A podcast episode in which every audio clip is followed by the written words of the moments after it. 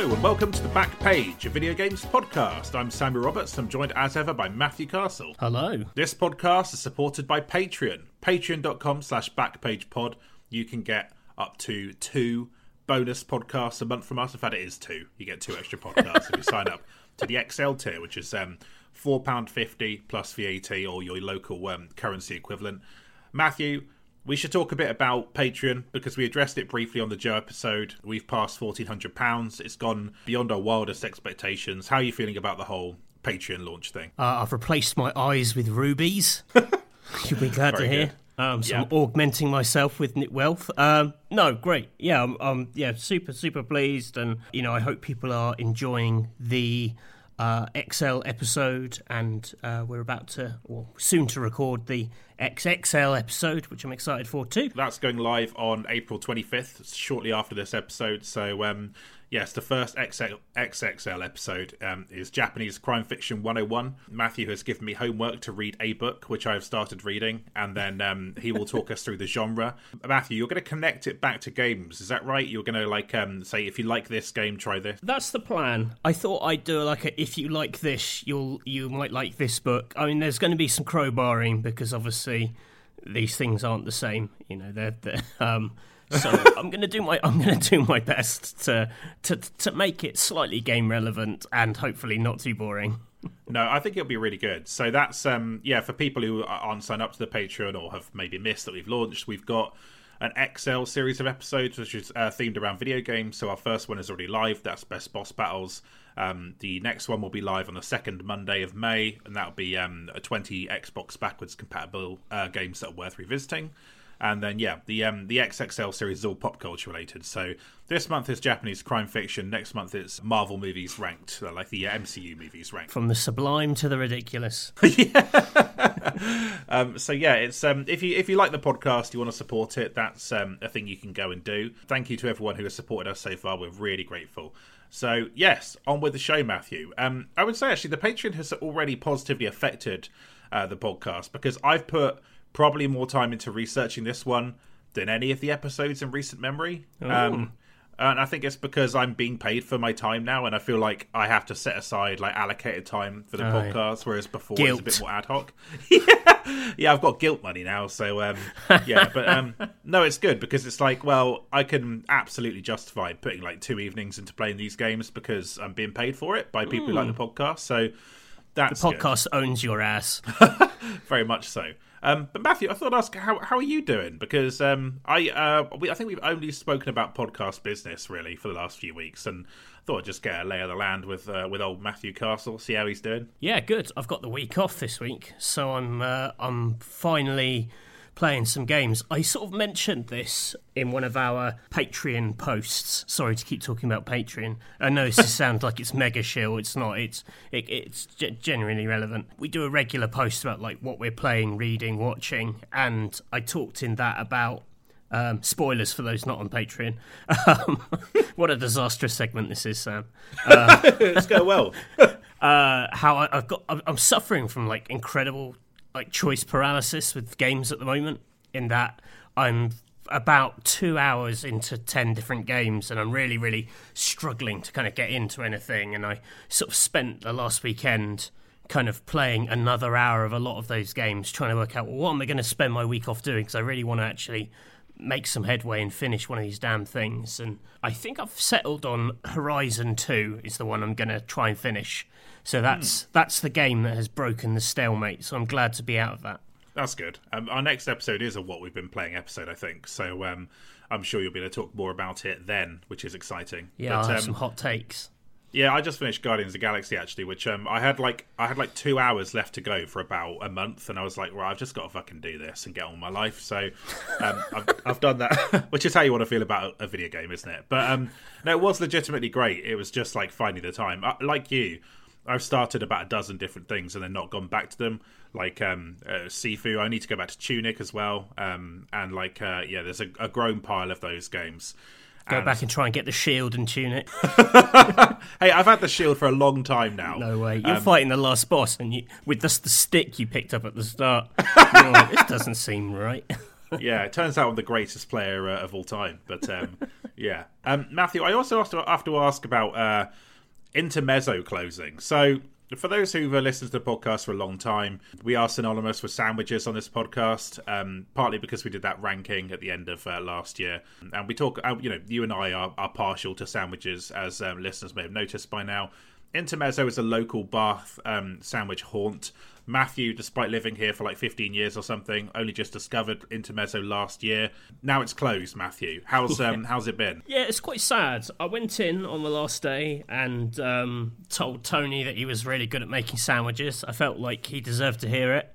Um, he's been doing it for 21 years. The man is an artisan. He was very sort of self-effacing. Was like, well, you know, this the shop's being taken over and is going to be run like as it currently is. And i was like well you know 21 years of craft you know you can't just instantly kind of replace that which he seemed to he seemed to like hearing that. So yeah it was it was um you know it was kind of a bittersweet a bittersweet moment. Had had you know my southern fried chicken baguette which i really should stop eating because it's so unholy i think. Um like i'm definitely definitely um like sprinting towards the grave if I keep that up. if you're having it every day, then yeah, that's a lot. It's not know. great, is it? I don't have it every day. I should I should add, but I have it way too much for for a summer fried chicken and a load of bread, which just no. Uh, I like that I posted a picture of his going away poster, and one of our listeners called it cursed when actually it was meant to be sweet. It was a bit cursed, the image of him, though. It was also slightly generous, I would say, as an image. But um, yeah. Well, I don't I, like. If I was to draw a cartoon of him, I think that's what I'd draw. You know, he's a little little guy with silvery hair. It's like the Mii version of him, I guess. yeah, but slightly more off-brand Mii. Like when you buy like a um, a sort of like NAF Wii party uh, game. Um, yeah. It's, like, like Bandai Namco's own in-house Mii system, like Carnival Games energy to it. Yeah. Um, but yeah, um, yeah. So I um I did actually avoided it on the last day because I didn't want it to be like a big deal that I was buying a sandwich on his last day, and I couldn't be bothered to like. I don't know if there's a discussion I'd have to have, like the discussion you just had then I don't want that level of personal relationship with a guy who makes sandwiches for me. I'm happy for it to be transactional. So I deliberately avoided it on the last day. Um, so yeah, that's that's just me. I that's a very is, me. This is just how we differ as people. yeah, I'm not that sentimental as, as oh, a I'm. Really. I'm hugely sentimental. Yeah, you kind of went in like it. I don't know. It's just yeah, that's like I don't know. You have to go in and tell him that you respected his craft and stuff. And I feel like the you know five pounds each time I bought a sandwich was an implicit um, sort of endorsement of his craft. So I didn't feel the need to like vocalize it. This is fair. This is fair. So I went and had a lovely um, egg mayo baguette from um, Whole Bagel instead. I've become a big egg mayo guy of late. That's like Ooh, one of my um, pillars of my personal it's. It's not like the sexiest thing to be associated with. like no, saying I'm an egg mayo guy doesn't sound great. I wouldn't put it on like a Tinder profile or anything. like it's you know that's not what I'm, I'm all about as like a person. But um yeah, it's uh, I don't know like it's one of those things that's very cheap, but like when done well is um can be exquisite and. uh yeah, never tried this whole bagel one before, and I'm um, I'm blown away. But um, yeah, I'm curious to see what the um, post Tony age of Intermezzo will bring us, Matthew. Um, did you also find it funny when Math- uh, when John Denton posted that picture of Intermezzo and it looked like the least impressive um, shop of all time? Yeah, I mean that is what it looks like. Like I'm not yeah. saying you don't go there for the store. I'm not saying mm. it's not like a big you know experience. It's not like these new shops where it's all about the shop being very Instagrammable.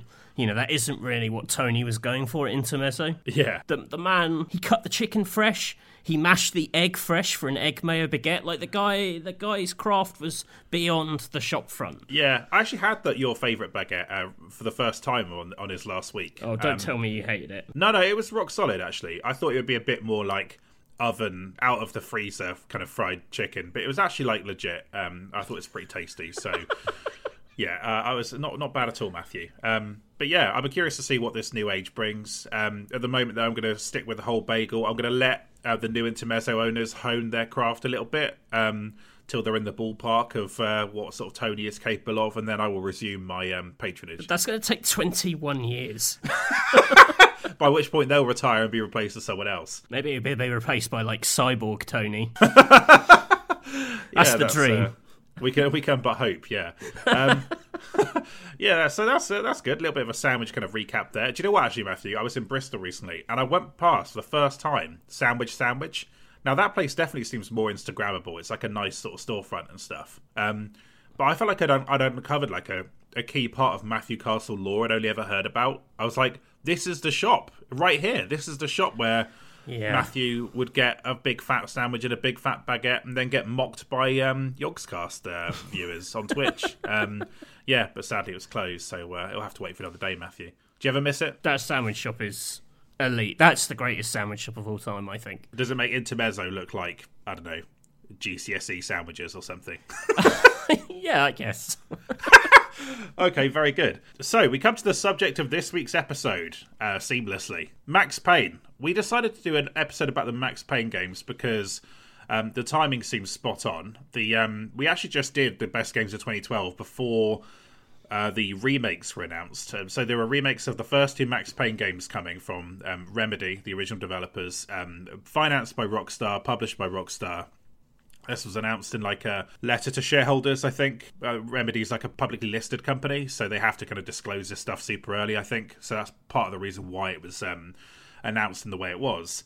And um, we had just talked about Max Payne 3 on the best games of 2012, so it seemed like a good way to try to tie it all um, tie it all together in like one episode. So me and Matthew have been like um, going through the series again, and we put together quite a nice little episode here about the um, the trilogy. The first two games by Remedy, of course. The third game was by um, Rockstar Studios, mostly Rockstar Vancouver, it seems like, but a quite a big variety of people at Rockstar worked on this very lavish um, 2012 game. And uh, yeah, there's been a lot of discussion about this series recently on social media as a result of the announcement. So, Matthew, I've got to ask, how are you feeling about revisiting this trilogy of games? a little bit sheepish to be honest, because having just absolutely curb stomped Max Payne 3 in 2012, and you know, we try to be a positive podcast, and it's rare that we out and out say, like, we don't like this thing.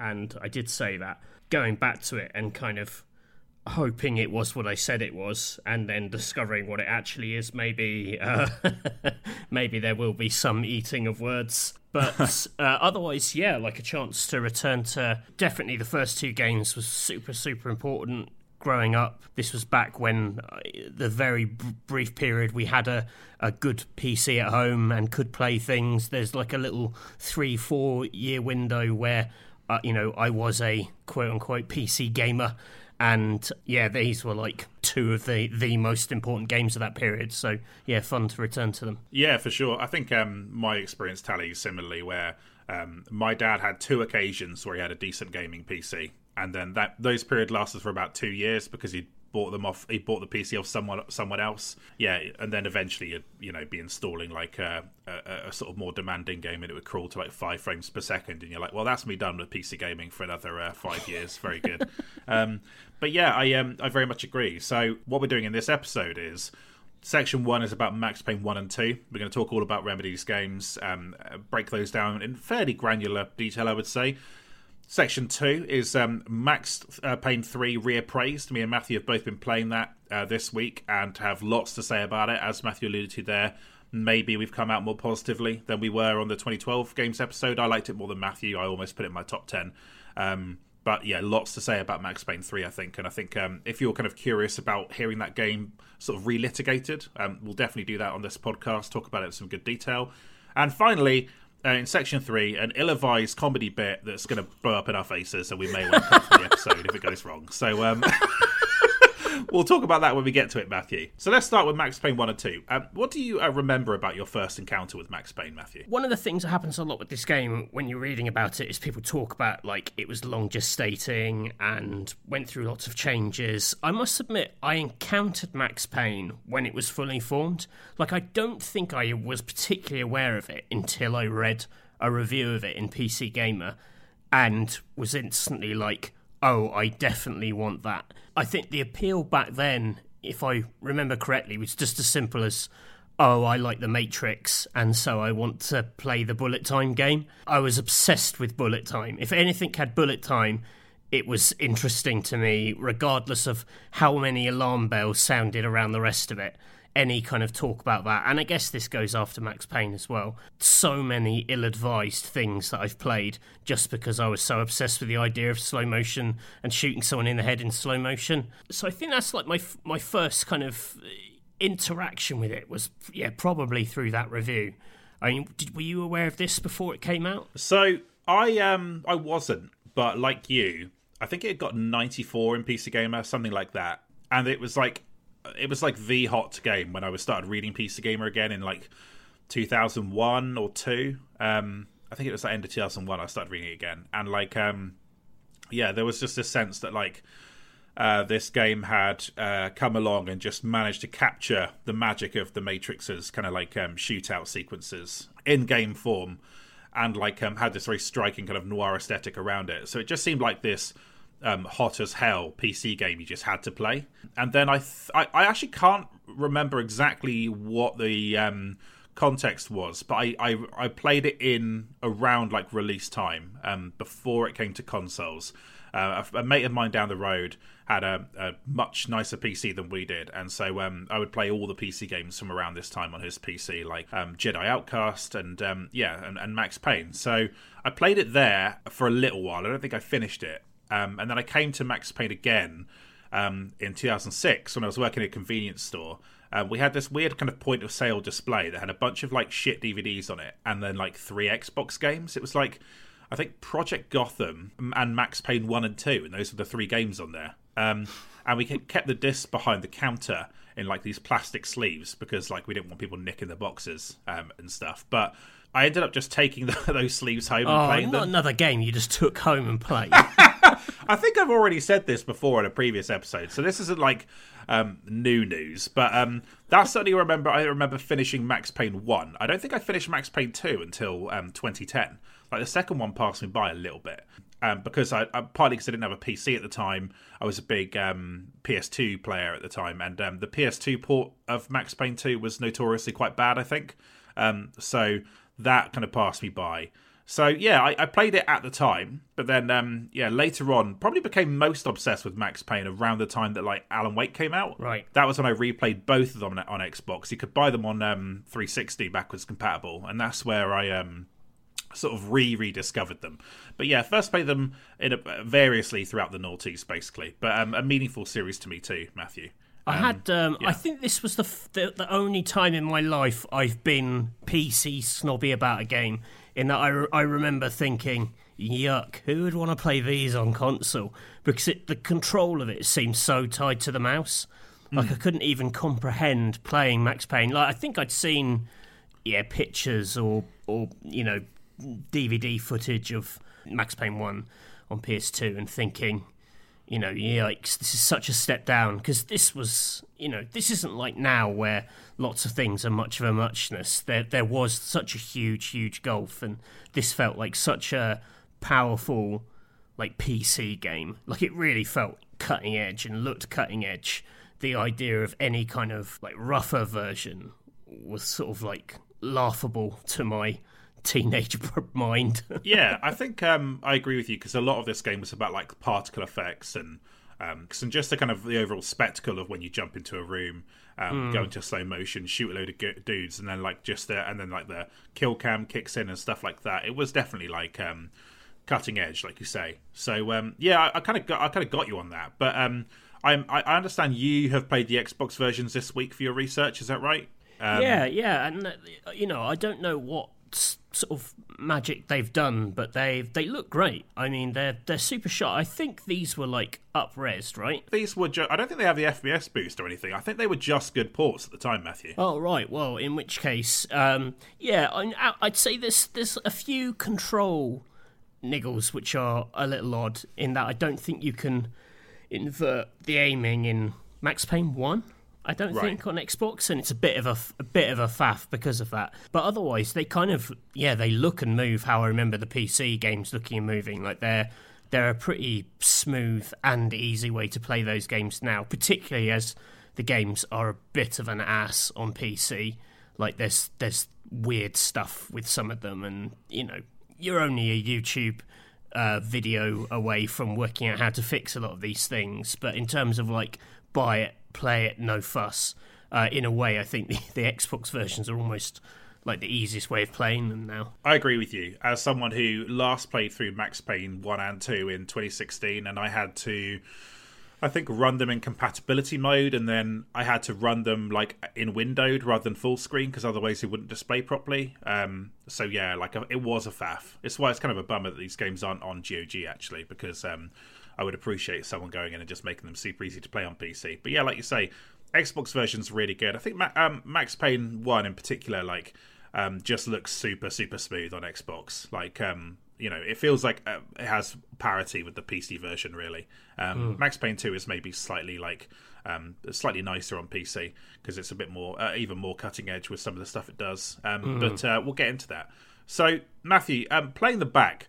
Uh, what did you think of them? And did you notice any kind of um, meaningful differences between the two games playing them back? In my head, Max Payne 2 was always the superior game. Like, snazzier in so many ways. I much preferred the story. I remember it having, like, a lot more variety to it. I actually wonder, having replayed the both of them, if, if Max Payne 1 is maybe the better or the fuller action game in a way. Yeah. Max Payne 2 has a lot more of like what Remedy would become in that it's it's a kind of a blend of uh, action game and a kind of in-game narrative experience. And there's there's bits of that in Max Payne 1 too. But in the second game, like there's a lot more kind of stuff going on in levels that isn't just shooting people. And because of that, there are quite long stretches where you're not doing much action.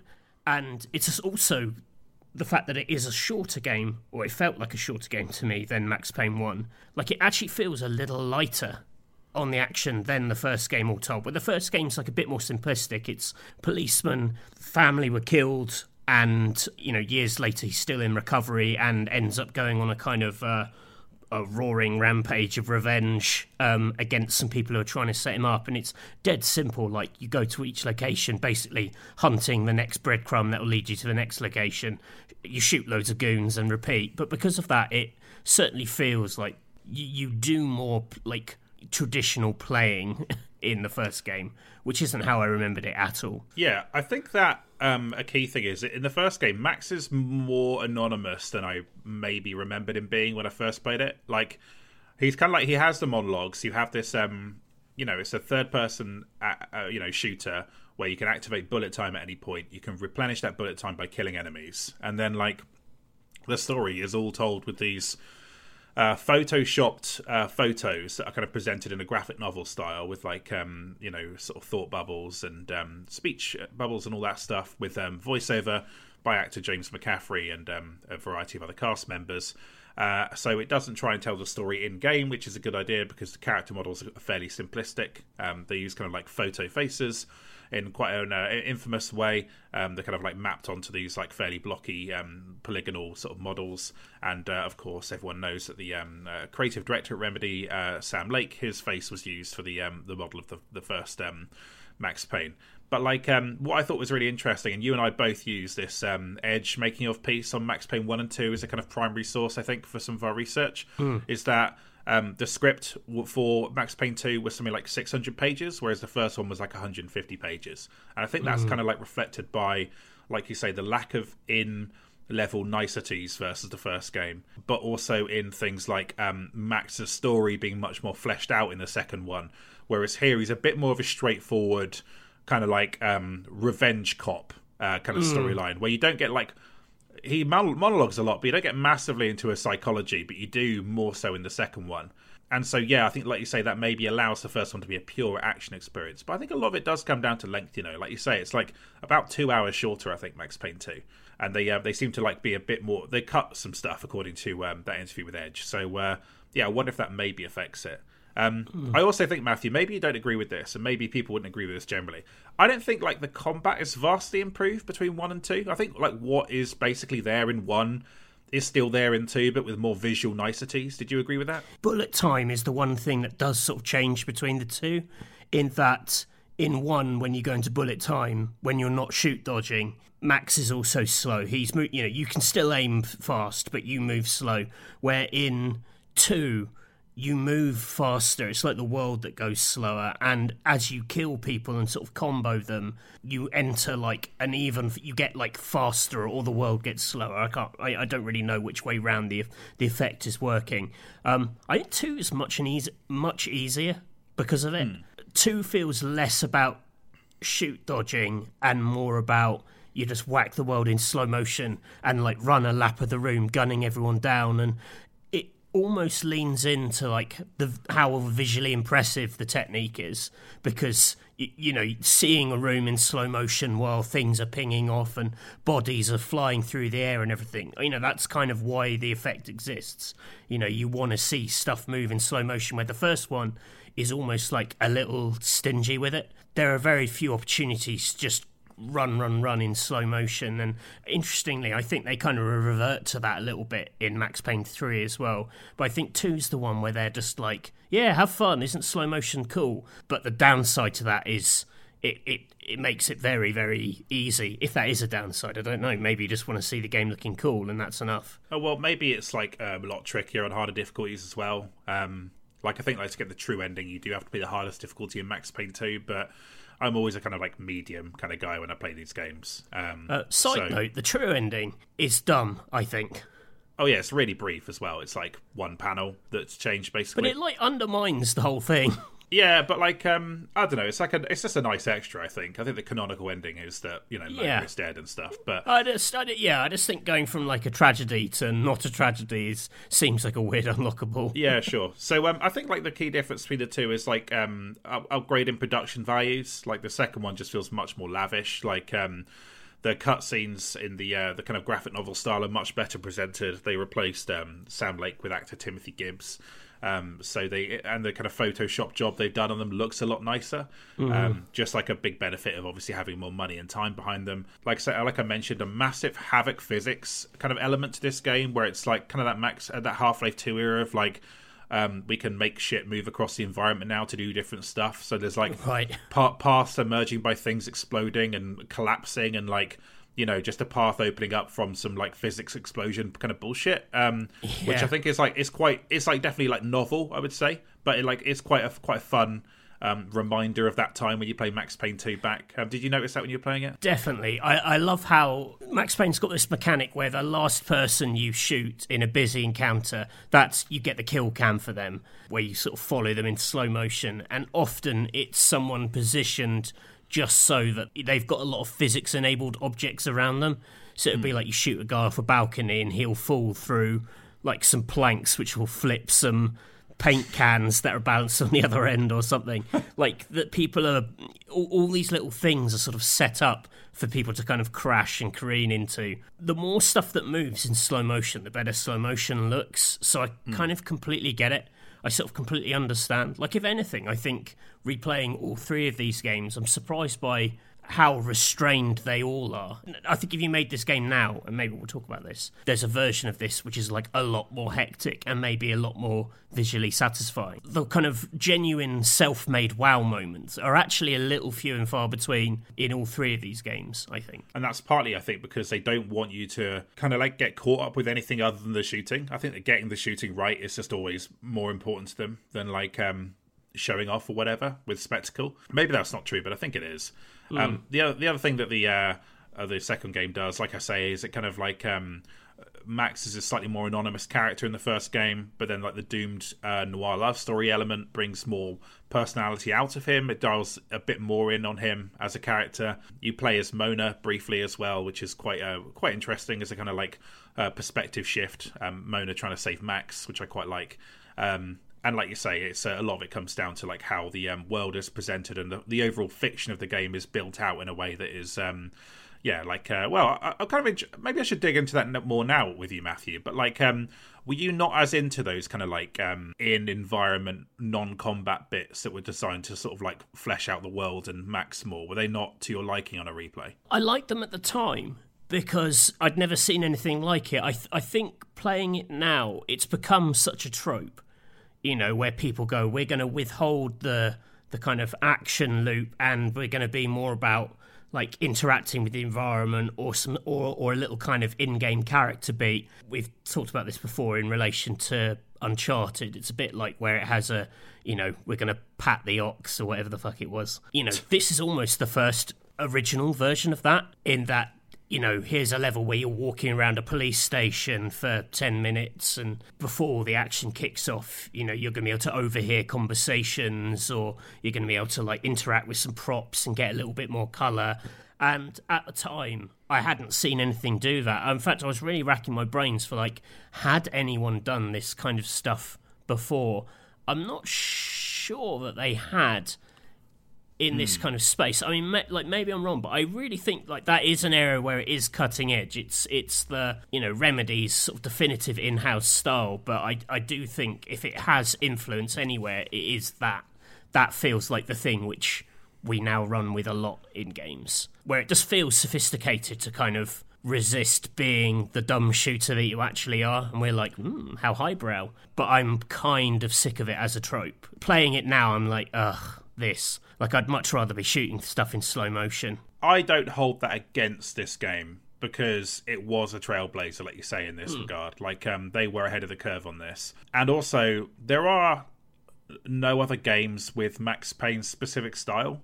Um, like this kind of like mixture of like you know, kind of going with film noir as a sort of base point, but then layering on these kind of like different elements, like sort of Norse mythology, Scandinavian influences, like mm um, you know, in the first this is this is the first game, but like the kind of um, the V drug, the Valkyr drug made by Aesir Corporation, all that stuff, um, and the kind of the fact that it's always snowing makes it feel like you're in this kind of like um, mythical version of New York. Um, mm. It's a bit, uh, you know, and like in the second game, those com- the conversations that are kind of play out between characters are a bit more they're not quite the same as you see now, which is um, look how funny it is hearing these two characters interact. Look how cute it is. Um, mm. It's much more like um, we want to just enhance the feeling of the setting, the credibility of the setting yeah. by putting this stuff in there. You know? Yeah, that's true. The second game's got a really weird habit as well of, of giving you like AI characters who can die quite quickly, and it isn't like a fail state. It's like this person being with you was just like a bonus and you think were they meant to die could you keep them alive like what you know I, i'm just not good enough at the game to keep them alive in most cases but there is this sort of interesting sense of like how long does this can this guy feasibly last if i was just a little bit better at this game and you know, am I missing story content or does something play out differently if you keep them alive? I don't know. I maybe should have looked that up. well, there's other other elements to it as well, like um, in terms of how that stuff's presented. Like um, you hear uh, Mona in the shower at one point is like humming the theme tune to the game. Um, right. Uh, Late Goodbye by Poets the Fall. You will also come across a cleaner who is humming it to himself in like a corridor. Um, and you'll come across um, like a room full of enemies where uh, one guy is playing like a piano version on the um you know uh, just he's just on a piano like an npc then when you go in there he'll pick up a gun and start shooting at you and i don't know it's a level of detail to that sort of thing that was just kind of unprecedented at the time yeah and it's a, it's a kind of um it's it's a way of building on the sort of like fiction that i really like it's like uh, that slight element of self awareness to it that Remedy's work kind of has. I'm not putting down like that tone. There's definitely bits of the execution I absolutely love. Like I, you know, I love all the hoodlum conversations. Basically, this is a game where you walk into a lot of rooms, people are having a funny conversation, and then you get to decide when you jump out from behind some boxes and murder them.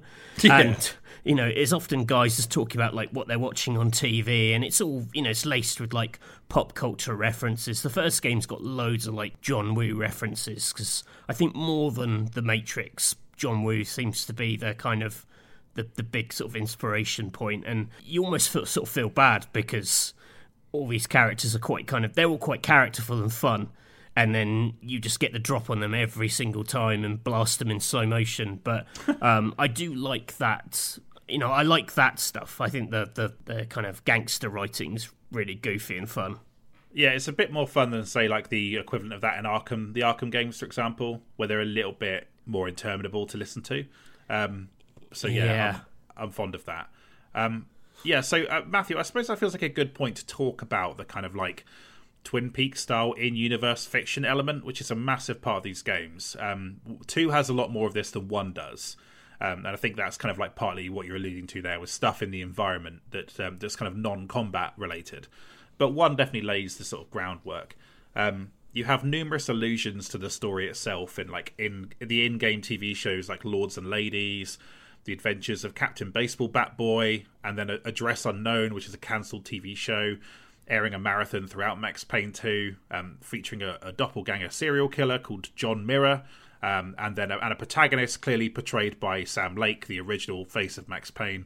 Um, and then the uh, the game's uh, theme song, "Late Goodbye," references the John Mirror character in one of its lyrics. Um, and Lords and Ladies clearly stars uh, Marko Saaresto from Poets of the Fall. So, like, a lot of these things kind of wrap in on themselves in a way that feels quite deliberate. Um, there's a lot of like Max and Mona stuff, like alluded to in the different um, TV shows in the game. I was curious how you felt about this stuff because when when I first saw this, I felt like I'd never seen this sort of thing done before, and it very much felt inspired by the um, invitation to love um, element of Twin Peaks um, where there's like a soap opera that the characters are watching that's clearly meant to reflect the events of what's going on in Twin Peaks itself. So, what do you what do you make of this as a kind of like a storytelling technique? I, I really loved it at the time as well, and I, I still love it now. I think like the idea of stopping to play to watch TV, and it had all these like mad jokes in it. Definitely ramp it up in Max Payne 2. Like in one, there's only like a single episode of a couple of shows, I think, where in two there are sort of entire series playing out across the across the levels. So as you make your way through the game, it's like you're also watching a season of an entire TV show. I really like the world building between the two games. You know, there's a substantial set piece in Max Payne 2, which is set in like an amusement park based on Address Unknown from the first game. That that stuff kind of always tickled me at the time. It's very similar to like you know how you had the kind of Tarantino verse where there were like fictional brands that existed between the Tarantino films, and I was really, really into all that kind of stuff. I don't know if that sort of just speaks to a sort of teenager. You feel like, oh, this is really like clever, and you know, this is like next level. I really get this. This really, this is really on my kind of wavelength. But this idea that there are all these kind of connections I really liked. Obviously, that's something that they've really lent into now with their extended Remedy universe.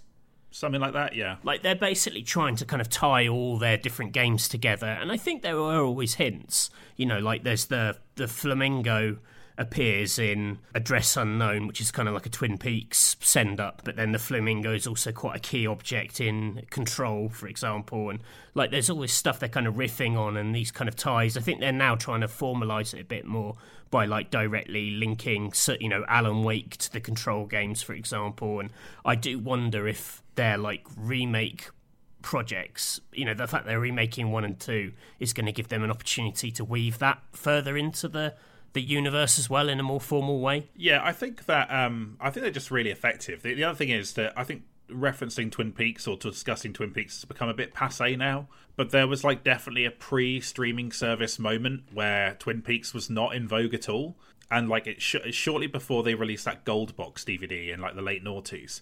That was when I got into Twin Peaks, and like the groundswell of people being interested in it didn't really exist in the same way. It was mm. kind of like a faded faded um, show that was cited as influential sometimes, but like wasn't um, you know uh, the kind of obsession built up enough that they managed to bring it back from the dead at one point. I would say that seeing kind of Twin Peaks style, uh, like either references or illusions or borrowing techniques in a game at this point was like really, there was really nothing else like it. Um, and yeah, find it very effective. I agree with you. You only kind of need to watch that stuff once, but um, as a kind of like a, a, an element to build out the world, it works really well. And I like that certain like NPCs are invested in different TV shows if you stop and listen to them and stuff. And yeah, um, yeah, people properly care about them. That's really cool. Um, I like that because in yeah. the first game, Lords and Ladies is sponsored by like the big evil corporation at the heart of the game, and in the second mm. game, it's sponsored by different people because you've obviously like murdered everyone at that company, which I think is a cute little touch.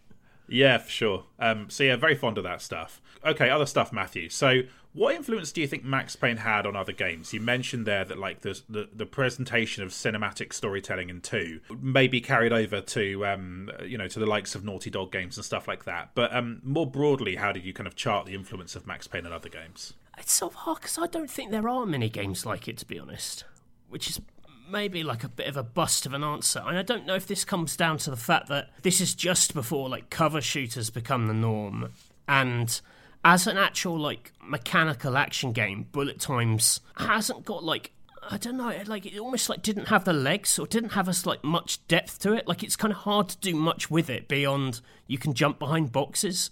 Like I've been reading a lot about Max Payne these last couple of weeks, a lot of retrospectives, and it is kind of interesting to see sort of people go, well, you know, it felt nice and it looked cool, I'm not sure there's like much more you can do with it. Like there's there's not a huge difference between Max Payne 1 and 2 and even 3, you know, doesn't have much more to say on the topic. I was actually struggling to see the direct lineage of this game. Well, surely you have to like say that this unlocked the idea of bullet time in games generally. And slow motion, you know, popped up in everything from like True Crime Streets of LA to the, the games that were based on the Matrix. Um, yeah, Die Hard Vendetta that's one. That's one of the terrible games uh, that we got because it had bullet time in it. Uh, yeah, tr- I, I, actually think um, it, it, benefited like True Crime Streets of LA. Like uh, one of the the shooting in that game was one of the best things about it, and so um, the idea of a GTA style game that had some slow mo in it was was quite quite novel, and certainly one of the reasons I picked it up at the time. Otherwise, you know, very flawed, of course, and um, you know, not well remembered, but uh, but still and then um, right up to things like um, like games that have slow mo uh, mechanics, like Fear, for example. Fear very mm. much feels like a, it's in the Max Payne lineage, I would say. Um, so yeah, I think like uh, it does have influence, and and, and then like slow mo is everywhere for a while. I think that it's a fair point about like maybe there is a ceiling on how much you can do with it. I'm gonna present my grand theory to you here, Matthew. Okay, is that the Max Payne games are as much puzzle games as they are shooters. Like um, when you dive into a room, it's about optimizing and like using your um, bullet time perfectly. And like the reason you have that kind of like reset, um, the quick save mechanic on PC is so you can instantly go back in and do it again and like correct and correct and correct. And I think that it's kind of like core loop is more puzzly than shootery because it does feel like you're looking for the perfect solution to like one problem, which is a room full of enemies, um, than mm. you hmm. are like fighting a war of attrition. I would say, like um, mm. the action is very is commonly over in like a very very quick burst, and I've always thought, thought it feels maybe more like a puzzle than something like a much more like a puzzle than Gears of War uh, Gears of War does, for example. Um, mm. Thoughts on that, Matthew Castle? Yeah, so almost like a kind of precursor to like Hotline Miami. Yeah, yeah, I guess yes, I can sort of see that. Yeah, you know, in that it's like you go into this room. Here's the deal. You kind of know the setup there's some reactions involved, but you also kind of know what lies in wait to you. I definitely think it's a, I think it's a trial and error game that simply doesn't work without quick save and quick load. I, I hmm. agree with you 100% on that. I just don't know to get really granular about it. If like the enemy placement and the actual like design of the environments is like complex or interesting enough to kind of draw out that kind of puzzly element to it. I mean, maybe like maybe, but maybe they're simple puzzles. But like, um, it is like learning where the placements are and then like kind of rolling out a solution based on where yeah. you, where you know the placements are. Um, yeah, it's it's tricky because yeah. the actual shoot dodge itself is like incredibly flawed as a maneuver because you know it launches you really far. You have to have a space to go. You're also sort of stuck at the end of it. Basically, if you haven't killed everyone by the end of your shoot dodge and you're not in cover, you're you're fucked because everyone just like empties their shotguns into you while you're on the floor. That's definitely the case in Max Payne One, which is a it's a little bit clumsy. Where Max Payne Two, like you can carry on shooting when you're on the floor, um, which you can do in Max Payne Three as well.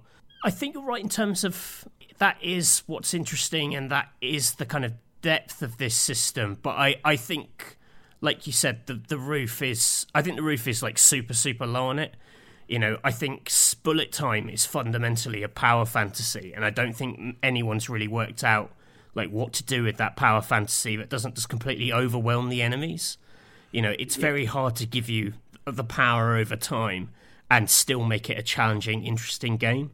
Um, mm. I think one of the more successful versions of it is um, Stranglehold, in that it's it's quite crass and clumsy in lots of ways, but they almost kind of work bullet time into a kind of Tony Hawk style kind of combo system. It's a lot more about like motion and movement and the momentum, and you are a lot more powerful in that game. Like you don't die as easily as you do in Max Payne, and so it balances that by just throwing like shit loads of stuff at you. And I almost think there's like some, uh, you know, I I almost think that makes that that finds like something more to do with it in a way that a lot of other games haven't. Yeah, okay, I can kind of see that. Um, what I will say is that I, um, when it comes to like bullet time versus cover shooting, like bullet time disappeared very quickly, whereas like cover shooting we've had now for like 16 years since Gears of War was released. We're kind of stuck with it forever.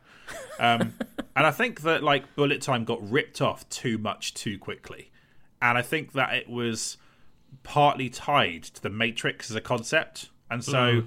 when the Matrix became a bit passe, when the films did in like 2003, I think maybe like interest in it burned out a little bit. Mm. Um, I would argue that cover shooting is not more fun than bullet time to me. I think it like made third person shooters too defensive um, rather than offensive. I think that's what's great about Max Payne is that it's about diving into a room and being aggressive. Um, yeah. And the re- the reason that we all liked Vanquish is because we were all dying for a third person game that was a more aggressive version of a cover shooter, and so Platinum Games made that, and it worked really well. Um, mm. But I think there was just a way too much sitting in cover, blind firing, throwing grenades, and hoping for the best going on with third person shooters after Gears. I think that's true. So I was always curious, like why one just burned out so quickly and one stuck around forever. I think Gears is very mechanically sophisticated, but I don't know. Like um, they both feel like solutions to the same thing, which is how do you frame the logic of a of a shootout in third person? Yeah, um, yeah. yeah. I, I, maybe this Gears Gears lasts or cover lasts because it has, like you say, defensive and offensive. It has two sides to it. Bullet time is only ever offensive. Like mm. I, I, you know, there isn't much you can do with it outside of you have this brief advantage, and it's kind of about efficiency to just like pop people in the head. And by the time you get to Max Payne 3, I'm, we'll talk about this. That is such a strange game in that it's, you know, it's a game about basically trying to kill a room full of people with headshots or you die. And like that is all you can really do with bullet time is that. Like i think it is like an, an inherently flawed mechanic in that it, it just has nowhere to go. It is just what it is the first time you use it forever. Like there's no variation in it you know, I have the same problem with like, you know, Red Dead Redemption 2. Like by the end of that game, it's just a game about me shooting one bullet into 10 heads, you know, in slow motion and then going into the next room, shooting one bullet into 10 heads. And you think, well, this is just, there's just nothing here. There's, you know, what, what, what more can you possibly do with this? You know, none of this occurred to me when I first played these games. You know, when I first played these games, it was just everything I wanted. You know, it was going into a room and watching like splinters of wood from a table in slow motion, and you know, getting friends to come round or getting my brother to come and look at the PC because every room, you know, something cool and kind of unscripted happen, and like that. That was always the appeal. But I think you know maybe with like your, your critics hat on, bullet time is doesn't really have the doesn't really have the chops. I think your point about like how cover shooting lets you do offensive and defensive, whereas um, bullet time lets you do offensive, is a good is a good um, argument for sure. Um, I think I am more pro the concept of bullet time than you, though. I don't think that like sitting in like you know Red Dead has a cover system too, of course, and I don't think that like sitting in cover for 40 hours is any more you know any more interesting than using bullet time for 40 hours like i think like um, if anything one will remain exciting while the other will feel more roped at least at least to me that's how mm. I, I would feel a cover shooting shooter system doesn't really develop over time it kind of is the same um, mm. at the mm. start and at the end so that's there's like uh, you know let, let's face it like there are very few of these straightforward third person shooters even around now so clearly bullet uh, sorry clearly cover shooting is also reached its limit. Like um, even like mm. Gears Five has open world stuff, you know, and like the Division games are like open world games first and foremost with third person um, cover mm. shooting combat in it. So you know, like um, uh, the, arguably like the a game that's built just on that and sold just on that. They don't really exist anymore in the same way. Mm. Um, it's just the mechanic has persisted longer than bullet time has. Interesting though, isn't it? That's a good good discussion. That. Um, so, um, any thoughts on Re- Remedy's upcoming remakes, Matthew? How do you think they'll benefit from being spruced up? It really depends, like how much of a remake they are. I mean, they sound like it's going to be substantial from the wording, right? Yeah, yeah, I think so. Like, um, I understand it'll be like uh, just ground up in the um, Control's uh, engine, the Northlight engine. Um, so it'll probably look on a par with that. it's only made for PlayStation 5 and Xbox Series XS and PC. So yeah, you are basically looking at a fully contemporized game, um, the contemporized version of these games that are two decades old, essentially. You know, I'm really interested to see if they'll take any cues from Max Payne 3, which already felt like an attempt to kind of like modernize and, and add some quirks to it. I, I just wonder if all this stuff we're discussing, like, is a chance to address it, if it's a chance to go what they now know with 20 more years of making, you know, interesting, quirky action games under their belts will they use that to move the combat on or alter the combat in any way?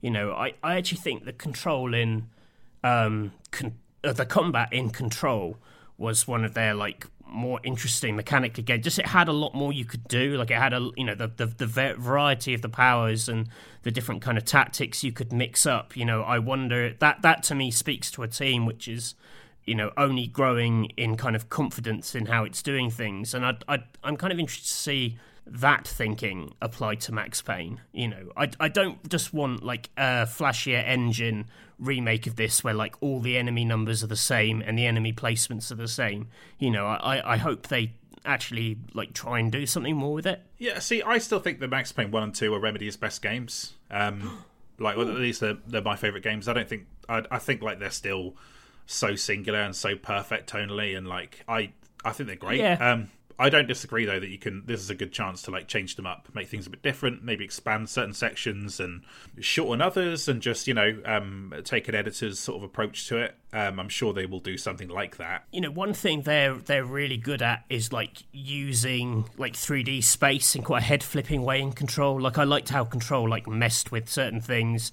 like where you're doing the the I can't remember the name of the department, the bit where it plays the heavy metal song and you're like you're basically like in Inception world or whatever. And I'd like to see that kind of technical know how like applied to you know the nightmare sequences in Max Payne 1 and 2. You know, I'm definitely intrigued to see the kind of stuff that was the proto version of what Remedy would go on to do a lot. You know, I'm interested to see how those scenes are improved by you know remedy that is much better at those sequences now. Yeah, I uh, I, I agree with you on that. I think you'll likely see more of that Max Payne 2 presentation that would shape future Remedy games spill back over into Max Payne 1, which is fairly light on them. Mm. Um, I think that's quite likely. Um, you're likely to see much more kind of physicsy uh, kind of combat. I imagine you have like the lot of the Max Payne 3 uh, collapsing into objects and reacting appropriately elements to them. Um, the kind of like brief, uh, sort of fleeting exteriors you get of New York City could look spectacular in that engine. Could look really, mm. really good. Mm. Um, I imagine they'll look a bit, a bit like Max Payne 3's New York sections, but maybe it'll be more stylized. Do you um you think about like the graphic novel presentation element? Could that be um, updated in a kind of visually spectacular Ooh. way? And you know what I mean? Like um, you would imagine they're not just going to do exactly the same thing. Yeah. Um, w- will mean, Sam Lake's face still be in Max Payne One? Probably not. You know. Well, that that's the other thing with with both of them is that they the look of Max Payne 1 is still like so singular in that it used all the kind of photographs of like real world textures. It hasn't I wouldn't say it's aged massively. Like it nah. still really captures a sense of place and it looks like those places in that particular time, which I really, really like about it. And I'd be sad to see them like lose lose that particular like texture. I mean, that was the thing that struck me replaying Max Payne One more than anything. You were like, oh, atmospherically, this really, really holds up. The visual vibe of it is is so perfectly matches the kind of hard-boiled dialogue, and um, this feels like really, really coherent as a world. And even if some of the locations are a bit drab now, and there's a lot of like warehouses and car parks and things, yeah. um, it's its actual kind of handling of those places is like interesting enough to kind of elevate them above like just the mere kind of cliches that they are. There's almost a version where you can do those same locations and they could be a lot worse. That's the risk, you know. If if you lose that unique tone, it's how you kind of main how you kind of maintain that energy without, you know, in the updating. Yeah, I think they're probably four years away from coming out. These, I think, like we're a long way off those. I right. mean, they're polishing up uh, Alan Wake two, um, you know that's a, that's a that's a way off yet. So um, I think that this these remakes are a long, long way away. Um, I don't think they're even close to being like ready. But uh, you know, uh, certainly, I actually don't mind them taking a bit more artistic license with it. Um, the, there's not like the original games are going away at all. Um, mm. They're right, they're right there on Xbox Three, uh, Series X and S and One for you to play right now. If you've got a disc copy, pop it in, just play it. Works really good. So I don't mind them, yeah, taking a sort of like uh, sort of some broader strokes of how they do it. And but I would, I agree that like it'd be nice to retain the very specific uh, mythical New York atmosphere of those games. There is something kind of really winning about the original aesthetic as well. That kind of like late '90s, early noughties, 3D accelerator kind of aesthetic. You know, there's right. like the, the thing that connects games like Deus Ex Two, uh, sorry, Deus Ex Two, Max Payne is you know what I mean. Like they're just that sort of like blocky sort of like art style uh, just that repeated sort of textures in kind of realistic locations and nighttime city settings. You just saw this a lot, a lot at this time on PC. It's very unique to PC. This aesthetic, and I find it quite, quite yeah. comforting. Um, so remember, yeah, I see those, and I remember thinking, you know, I don't think they look photorealistic now, but I remember at the time being like, wow. You know, they've really done it. They've captured the entire world. Like, this is what the world looks like. This is so incredible. And replaying it, you know, even if I don't think that now, I can still kind of tap into that memory and, and feel the satisfaction of it. One thing I really liked that they mentioned in that um, making of piece actually was that the um, well, there are, there are, a couple of things like the uh, the graphic novel sections. They they did so they um they wouldn't have to like waste more time and resources on trying to do bad cutscenes, basically. So mm. by stripping that out, um, they saved themselves a bunch of money, and it allowed them to be able to like move bits of the story around as they saw fit, like mm. taking editor's approach in a way you otherwise wouldn't be able to with a game that's got like cinematics that are motion captured and stuff. Mm. Um, Whereas, like, um, but the other thing that they said it gives uh, it gives us an advantage is it allows you as a player to fill in the gaps between the panels of what the world actually looks like. So there is the world as it's presented to you as a player, but then there is this additional layer of narrative where you are invited to think to think more about the substance of this world and the rest of the world out there, and that it's not just a sequence of like you know a, a, a subway station and like a bank and all these kind of like generic yeah, locations. Yeah. So yeah, I think there's something in that. I think it's like it just invites you to fill in the gaps a bit. Mm. Um, so yeah, yeah, really good stuff. There was a slightly sad note in that making of as well, where he talks about the the decision to go with the sort of photo textures because he says originally they were going for a more hand drawn art style. When they switched to it, he was like, "This was definitely the right move," but like in the studio, some of the artists were like, "This is the end of the artist." They said yeah. You know, like this isn't so much the beginning as an end of like our craft as we switch into a new era where it becomes less about what we make and more about how we just harness the real world. And you're like, yeah, that is true. I mean, well, it's true to an extent, but then uh, the way video game art is created still has a place for that kind of art for sure. Like, you know. Mm.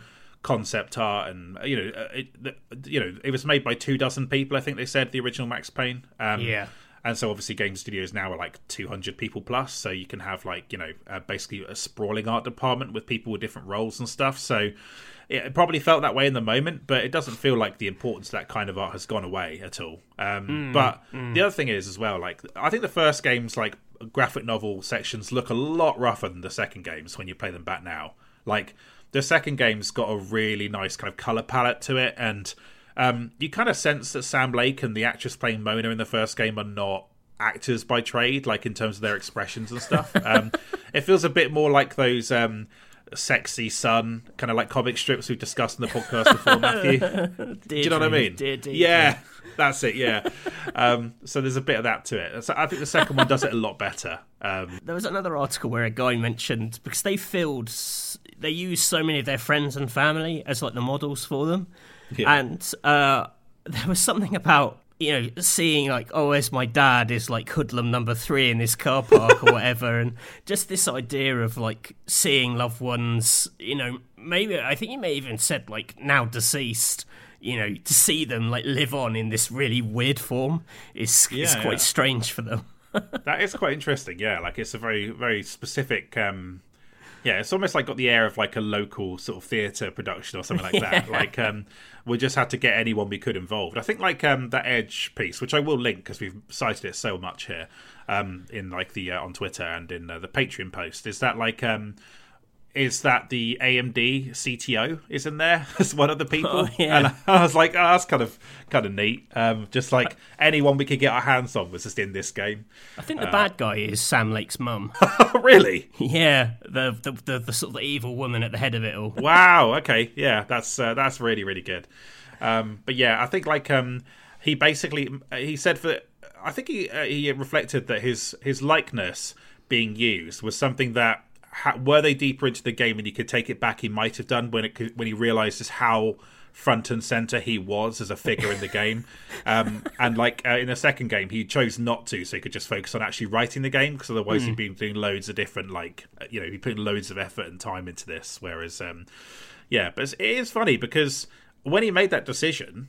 No one knew who he was, so it didn't seem like it was going to have any kind of repercussions. But the success of the game means that that guy is now synonymous with that character, like forever. It's like the main thing people talk about with Sam Lake still, um, and he leans into it in quite a fun way. I think it's also made him the impromptu spokesman for Remedy. And I know that he's he's he's super high up there now, but at the time, you know, like for a writer to be the face of a studio is quite unusual. Um, but also the fact that like um, the way that Alan Wake would riff on that by having him in game and stuff. Um, So yeah, he has become like de facto sort of remedy guy. Like, have you? Se- I think we we mentioned definitely mentioned this on a previous episode. Have you seen the um his little remedy retrospective thing where there's a guy playing music in the background? Um, I think it's like Petri Alanko, um, the composer on the Remedy games, like um, is playing music in the background. He, do- he does this almost kind of like not quite William Shatner, but like spoken word kind of like history of Remedy over the top of this music. Have you seen that before? I haven't, no. he just seems super like he just really leans into being a bit of a character in a way that I think is quite fun. So um, yeah. yeah, yeah. It would be really weird if you went to a different studio because you'd be like, well, you're the Remedy guy, so you can't ever leave. you kind of just have to stay yeah. here.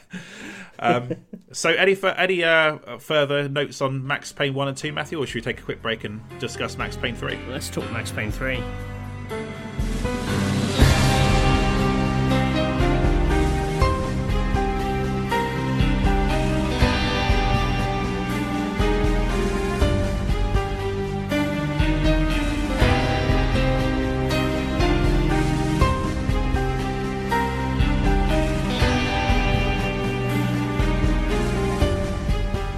Welcome back to the podcast. So, in this section, we're going to discuss Max Payne 3. We've ticked off 1 and 2.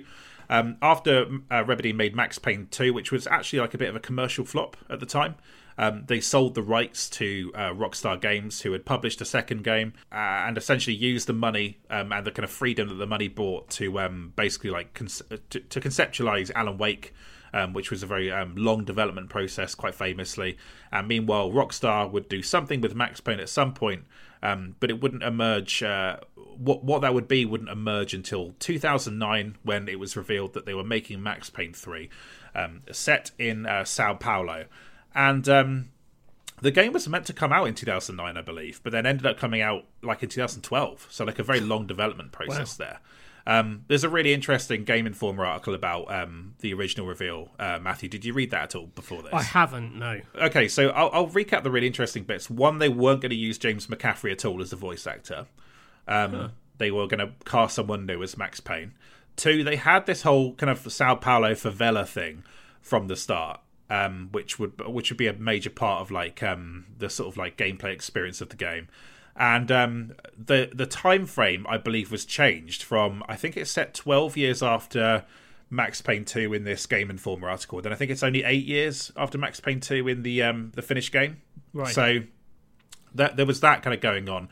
There was nothing about flashbacks to New York and stuff uh, in there. Um, and so my theory, Matthew, on how Max Payne 3 comes to be, and there's not loads out there on the making of this game, is that I think Rockstar settled on the Sao Paulo idea first, built the favela level as a kind of proof of concept. Uh, kind of like uh, like uh, all the screenshots in this Game Informer article are from that level, um, quite clearly, and a lot of them look like shot for shot of what they would actually be in the finished game.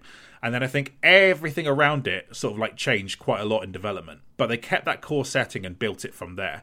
And that's where they kind of layer in the kind of flashbacks and the um, uh, and all this sort of stuff. But the, yeah, what they started with was a bold Max Payne in a favela shooting a load of dudes in their twenties um, who are wearing football shirts and stuff, and then built a game from that.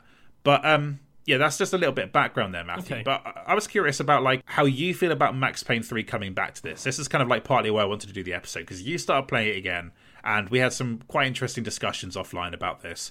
Like um, Max Payne three, what's the Matthew Castle verdict in 2012? Sorry, in 2022. on PC, I think this is a, a really fun action game.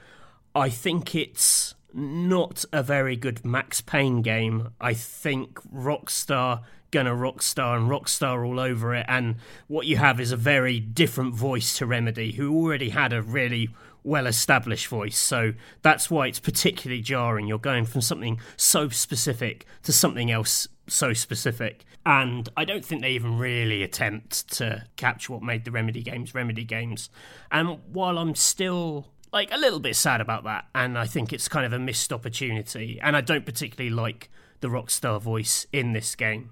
I do enjoy the action of it, though as mentioned in the previous section, even here, I think the bullet time combat just runs runs out of ideas way before the end. But I am eating my own words in that I I literally ha- I hated this game when I first played it. I thought it was terrible.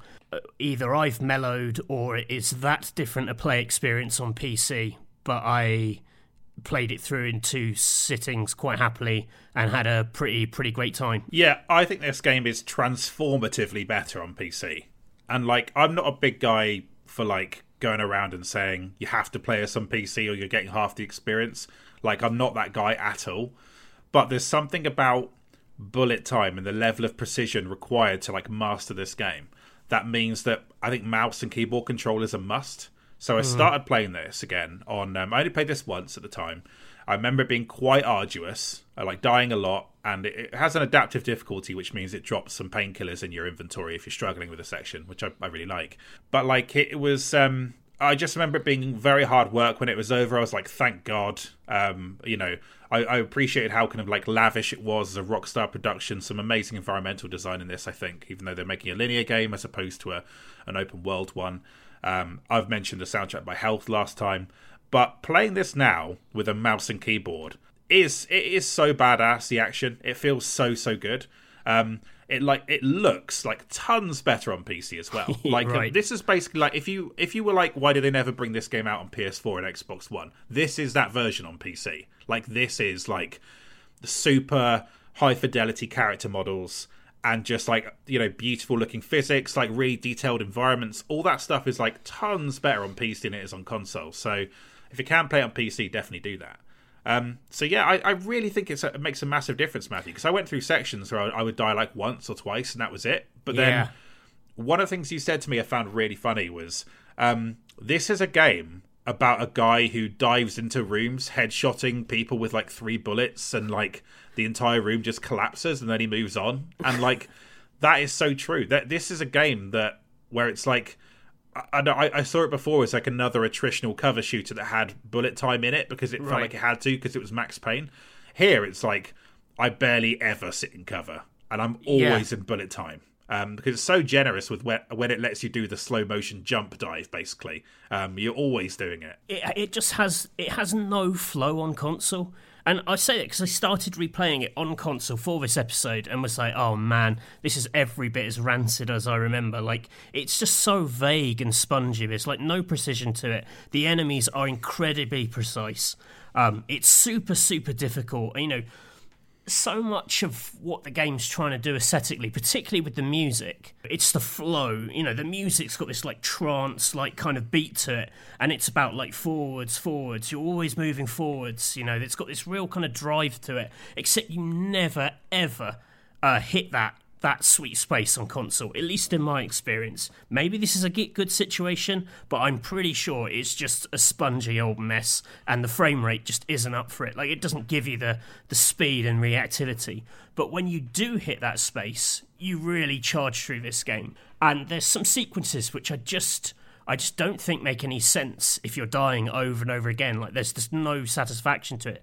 Like there's a lot of chases in this game, and it's so stop start that all the kind of drama and tension of the situation is drained if if you're not able to just rinse it. But I would say though, the kind of flip side to that and the, the I think a huge missed opportunity because of the difficulty and because of what you're able to do on PC.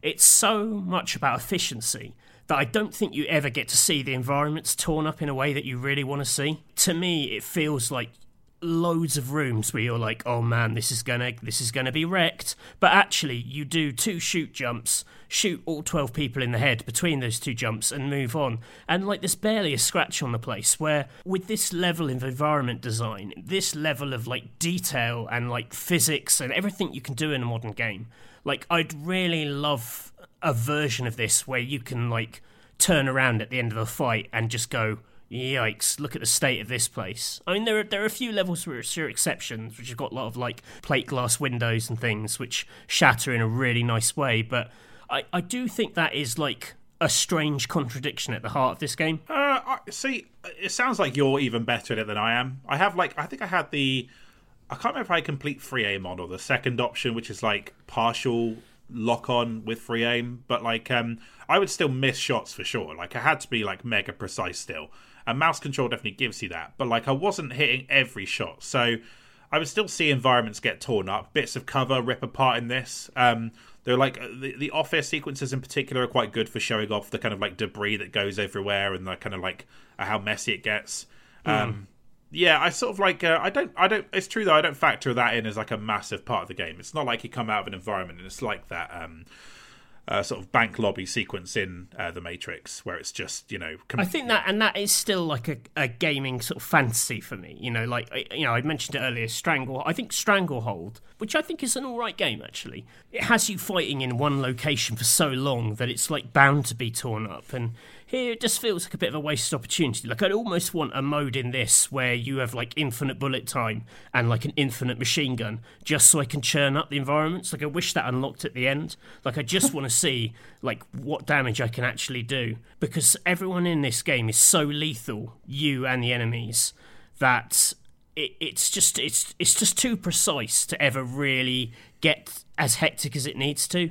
And I'd say that's the same about 360. You know, they're you know it's they kill you so fast. You know, the things you're hitting are kind of by accident. I don't know. I just uh, that that's like that that remains uh, a, a problem I have with it. But definitely the kind of the sensation of like jumping into a room and blasting everyone and like how reactive their bodies are because it has that mad is it Euphoria? I think it is. Yeah, which right. is like the sort of the, the, the, sort of next gen kind of ragdoll physics, basically.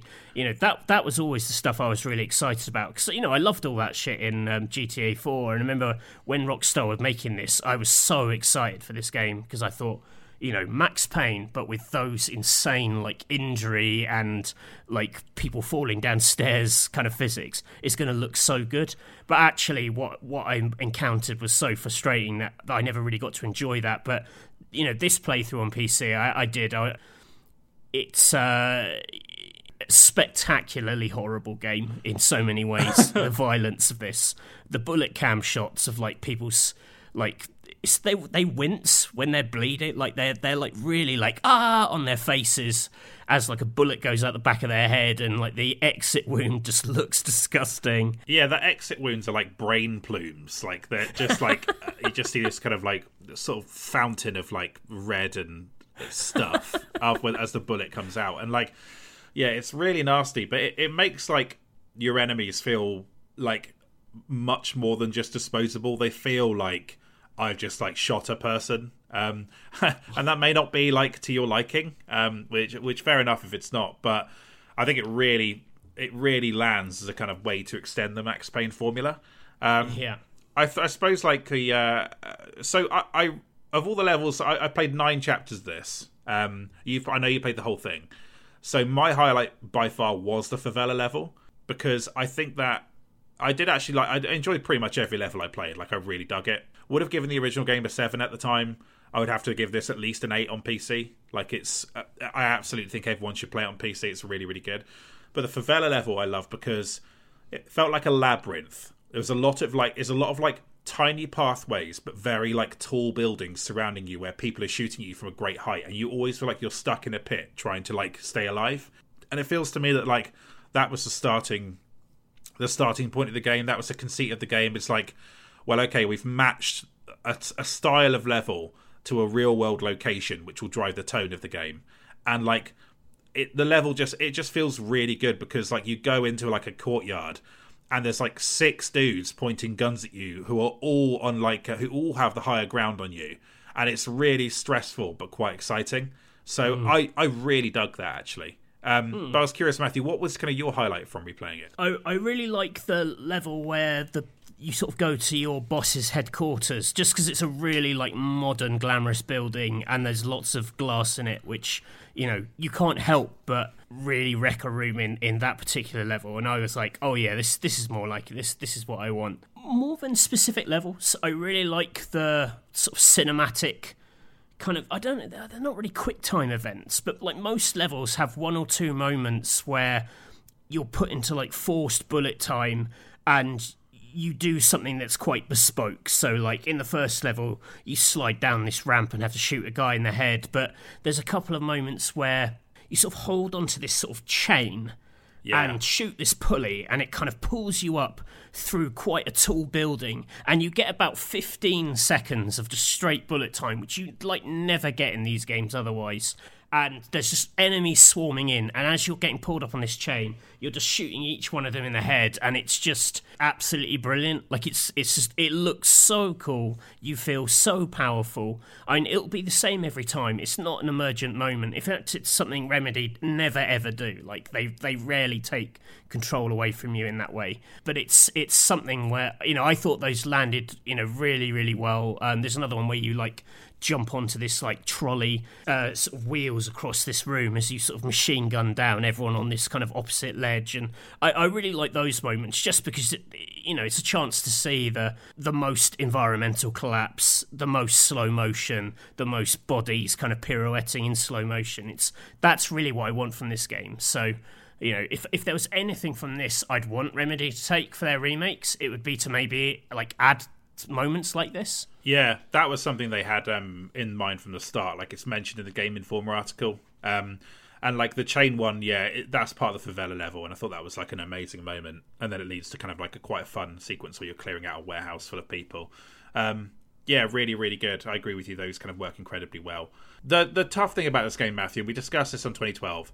The tone is it's such hard work. The tone in this game, isn't it? It's so dreary. Like Max is a kind of like Max is not a fun character at all. In the, in, in, the second one, he's so preposterous that other characters even point out sometimes just how miserable he is, and like he's mocked by Vlad, the villain in the game, as like you just never have any fun in life. You're always so miserable all the time, and this game is kind of like we discussed this last time, but there's a heightened comic book reality to Max Payne one and two that this game doesn't subscribe to. This game is like he's like uh, he had to flee, uh, flee. Uh, New Jersey and basically just live to become like private security in Brazil to make ends meet.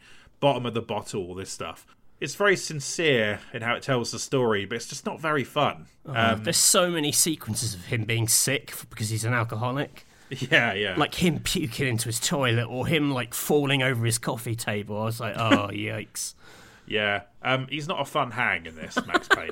um, I will say that. Um, and I think that is kind of a bummer. Like that's probably the element that's dated the most is just how dreary it is. Did you find that too? Yeah, definitely. I, I, I think the difference is Remedy being a Finnish studio. They're total outsiders. And while the game has this like quite miserable, hard boiled style, there is something kind of wide eyed about its love of genre. You know, it's these people who are like, we sent some of our guys over to New York. You know, it's kind of the New York of pop culture. You know, there is an admiration, there is a there is a kind of wonder to it which gives you that that very sort of cinematic universe where Rockstar, as with everything with Rockstar, it's always done with a sneer. I think that's that's the difference. I don't think Remedy have that sneer in them. Maybe a smirk, but there's a huge difference. I think Rockstar like just the, the sort of venom for everyone in this world. You know, it's not just enough to be a villain. It's like, oh, you know, his VO is full of this, you know, these vacuous, stupid millionaires and all this stuff. And you're like, oh, I just get it. But it's just like a, it's like this like nasty teenager with like nothing nice to say about anyone. I, it just, it's really like grinds you down. Like it's my least favorite thing about all Rockstar games is they just think they're above everything. Oh, it's just so wearying, you know. And I just, I don't think there's like an ounce of that in Remedy. I think they are so much more like chilled and sort of vibing with the genre. And yeah, I'd say that's the difference. It's interesting how this game sort of falls in terms of like the tone and story because I don't think it's like got an eye on the ball massively when it comes to what it's trying to say about either the character or the world itself. Like they picked a setting that had like a big kind of wealth gap, and like um, admittedly, this game was made in an age before like Twitter discourse about things like um, police officers and the wealth gap and what that means, and you mm. know the ethics of like billionaires existing and, and things like that that like are quite hotly discussed now. So it live it feels like it lives very pre that in a lot of ways. Like you are working for a millionaire. Um, he Max deliberately kind of calls him like a good guy and stuff, and it's it's like it feels like they are the victims to some extent, but then this militia comes after Max because he's murdered so many of their people, and so is the game trying to say, look at this bad thing you did, but then you go to a, a favela and shoot loads of like kids in their twenties, basically, um, who are probably working out of desperation for this gang leader. Like morally, it's very murky, and I can't tell what it's trying to say about anything. There's moments where it almost hints that that it is going to like tie back into Max Payne one and two. That it's somehow going to pull it around. There's a lot of talk about like revenge and like your past sins kind of catching up with you, and actually the the kind of sins that catch up with him are like relatively modern day things, nothing to do with the first two games. And you know, I almost think this game misses like a third act rug pull, where actually it is about like the sort of Illuminati bullshit or whatever from the first two. And I, I think it would almost land a lot better if it did that. Like it could be quite a sort of fun twist in. Maybe the rest of the game tonally like doesn't allow them to do that, but it's sort of surprisingly bleak and sort of surprisingly straight about what it's about in terms of the the plot and kind of who's out to get him and everything. You know, in terms of like the wider ethics stuff, I just uh, you just come out of it thinking, well, they just they sort of hate everyone. Like everyone gets it. It is weird because I, I feel like calling it Max Payne Three is part of the issue with the tone here, where it's like the fact that they were recasting. They originally had were planning to recast Max Payne, take him to this vastly different environment and kind of like do this Sao Paulo set Tony Scott esque uh, story makes me think that they basically wanted to soft reboot Max Payne, um, but instead the end result ends up like awkwardly threading the Max he used to know and this new version of Max, where it's really hard to connect to here. Like um, he writes off the whole romance with Mona and Max Payne 2 in like a single line while he's in front of the grave of his wife. Like it's it's like, oh yeah, it was just like a love thing and kind of moves on. But it doesn't really add up as a kind of backstory for the man. And so when it kind of makes this tonal shift into being dreary and nihilistic, like you say, um, that's only really part of the tonal package of um, Max Payne 2. And I think that like Rockstar understands what the difference is, but I think they just wanted to do something so different, and maybe those two things just don't coalesce in the way that maybe you'd want them to. Maybe it just had yeah. to be one or the other, you know. But even the New York flashbacks in this they're nothing like the original Max Payne. Like they're no. so much uglier. What the characters doing, the language they use, their kind of behaviour is so much more like like vicious and unpleasant. Yeah, like that veteran guy who suicide bombs and kills all those dudes, for example. That yeah. that stuff's quite, it's quite intense. That stuff. Um, well, even like the yeah. fact that they're all kind of you know they're dealing with these like horrible kind of racist teenagers in the kind of bar and stuff, and like they're really like repellent, but not in a fun way. Like you go back to Max Payne one and two, and the gangsters are like properly comedy gangsters. yeah, um, they are. Yeah. But in this one, it's all kind of well, you can't even repeat it. It's so unpleasant, you know. And you're yeah. like, oh yikes! Like, yes, I do want to shoot these people, but like, not not not in the same way that I want to shoot a comedy gangster.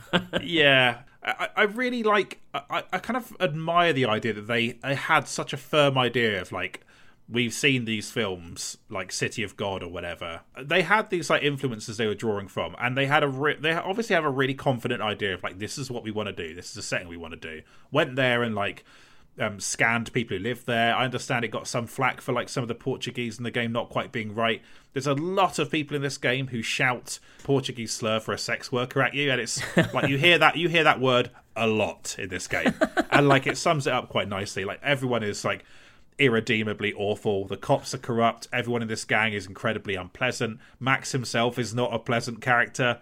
It's a it's a lot, and it's like it doesn't have any of the kind of like cheeky fun elements that um, Rockstar games usually have, and that Max Payne 2 had in abundance. So um, I'm with you on that. Um, mm. It doesn't have like a an Italian mobster boss who is very invested in lords and ladies. Like that's just not part of the, the formula here. So uh, Matthew, um, do you think there's headroom for another Max Payne game after replaying Max Payne 3? I think there's definitely room for the remakes they're making. I think there's yeah. definitely room for a more modern, more technologically advanced version of those games, which have got a really nice established tone and story for them to kind of work within and sort of play within. I I wouldn't want more of Max Payne three, Max Payne. Like just tonally, I just it is just unfun to hang with. I just don't I just don't think there's there's there's much left in in that character. And you know, even though we we maybe disagree on the bullet time, I I just I just don't know if there's much in the bullet time because even by the end of Max Payne 3, I felt like they they had nothing new to say with it. I think they had a few tricks like early on in the game, like using bullet time to shoot grenades and stuff. That's really cool. But there was nothing new in the final third. Like it was just repeating itself by then. You know, again, as I said earlier about Red Dead Redemption 2, like any game with bullet time, I just. I feel like by the end I'm just shooting everyone in the head so perfectly. I'm like, well, what's what's the point? yeah, I think like um maybe uh, uh yeah, I do like bullet time more than you, but like um the thing it comes down to for me is like bullet time was replaced with cover shooting, and then no one had a better idea than cover shooting. So cover shooting is what we had. Like I don't think like cover shooting changes vastly from hour one no. to hour ten either. Um, and this game, of course, has both. Though you know your actual time in cover shooting is mostly spent just trying to replenish your bullet time, um, so you can go back into slow motion and you can pretty much slow mo dive at any point in this game anyway. Um, mm. But yeah, yeah, I don't think that's fair. Like it is an overly long game as well. Max Payne three, it's like a lengthy game. Um, not as lengthy playing on PC when you're headshotting like oh my god, perfectly. it's so it's so quick. Yeah, like, the, descri- the way people describe this game, it just doesn't hold up if you play it on PC. Like it's so much faster moving. Like that um, that end airport scene, which everyone always talks about. You basically you, you fight through a uh, an airport Terminal, as as yeah. like the, the I'd say probably like the definitive track of the game plays. It's just like a three minute like plowing through enemy forces while this really good bit of music plays. Seeing how that's meant to move and flow on PC, that is transformative. That scene, like it's it's so fucking good that that whole that whole sequence. But on um, console, it just it has it's none of that. It's so stop start. It's a really miserable rough time. Yeah, that's it. I just yeah, I, I don't reflect on that positively. I remember thinking thank thank fuck when it was over. Um, yeah, Tears by Health. That's the that's the track. Um, do you want my I, hot tip? Do you want my hot health take? Go on then. It's no uh, Randy Newman. Uh, health, like a lot of the tunes in the game, just feel like the automatic drum backing on a school keyboard. It's just a drum going and everyone's like, "Wow, this is awesome!" And you're like, "Is it, or is it just a drum going And the only reason people like the airport is because it's a drum going ticka ticka ticka, and then a man sings a bit over the top, going like, "Ooh, he's so sad." Ooh, he needs to shoot some people, and everyone's like, "Oh, I love this fucking album. I'm going to play it at my wedding." Um, I mean, give me a fucking break like proper emperor has no clothes. That is just a drum. That is just a fucking drum. I, I so I don't think you're completely wrong. I think that like there was like a strain of people dying to tell me how much they read Pitchfork when this game came out. Like, oh fucking fucking health, Matt. Like, it reminded me of like people talking about Arcade Fire in 2007. It's like I get it, mate. I get that this is like a cornerstone of your personality, but like, but I will say that I think that this game doesn't sound like other games, and like whether you question the kind of complexity of like the drum effect or whatever, like it it does give it its own atmosphere and vibe, and like the, yeah, I don't, I don't know, like it's there's just the, the kind of like the different sort of flourishes they use in the in the music work very very well. Um, and yeah, I don't know. It kind of, I think, it, I think it does add to it for sure. It's definitely like totally kind of coherent as a piece. You know, it yeah. all fits together, and the music definitely ties it together. I just like you can't hum it. yeah, for sure. And you definitely can't sing along to Tears because you can't work out. That's like a lot of his like singing, isn't it? Um, tell you what though, um, Stone Fist by Health. That's a good song. There's a few good Health songs, Matthew. Probably about probably about six, six that I like. But um, yeah, there you go. My, that's my one hot Max Payne take. That's why everyone who like has any interest in um, music has just unsubscribed from the Patreon. Hearing us describe that, that's like we just lost like 400 quid doing that, Matthew. It's uh, yeah, good stuff. Um, I have some thoughts on this, Matthew, as well on the the whole another Max Payne game thing. Mm. Um, I don't really need to see a sequel. I agree with you on that. Um, I would be more into a strain of Max Payne likes that riff on the visual style of the original game as we've seen with shooters like Dusk and Amid Evil in recent oh, years, riffing on Quake and things like that. That way, I think you can borrow and iterate on the gameplay style, then adjust the world around the character based on whatever fictional influences they'd like to bring in. I'd love to see like a, like maybe like two or three games like that, where they're like, you know, we're kind of just funding a sort of Max Payne alike, basically, and like mm. um, hmm. you immediately know it when you see gameplay of it, but it's maybe a little bit different, just like how we've seen with so many PC revival yeah. movements. So an yeah. aesthetic revival. Exactly, yeah. I think I'd see that. I'd rather that more than like what did Max do after his desert island and Max Payne three? Like that dude, I don't I don't want to spend any more time with that guy. He's just too miserable. It should just go back to Remedy where they have to try and like somehow write out of the hole that they put them in Max Payne three, where he's like, Oh, now I am sad about Mona again. yeah.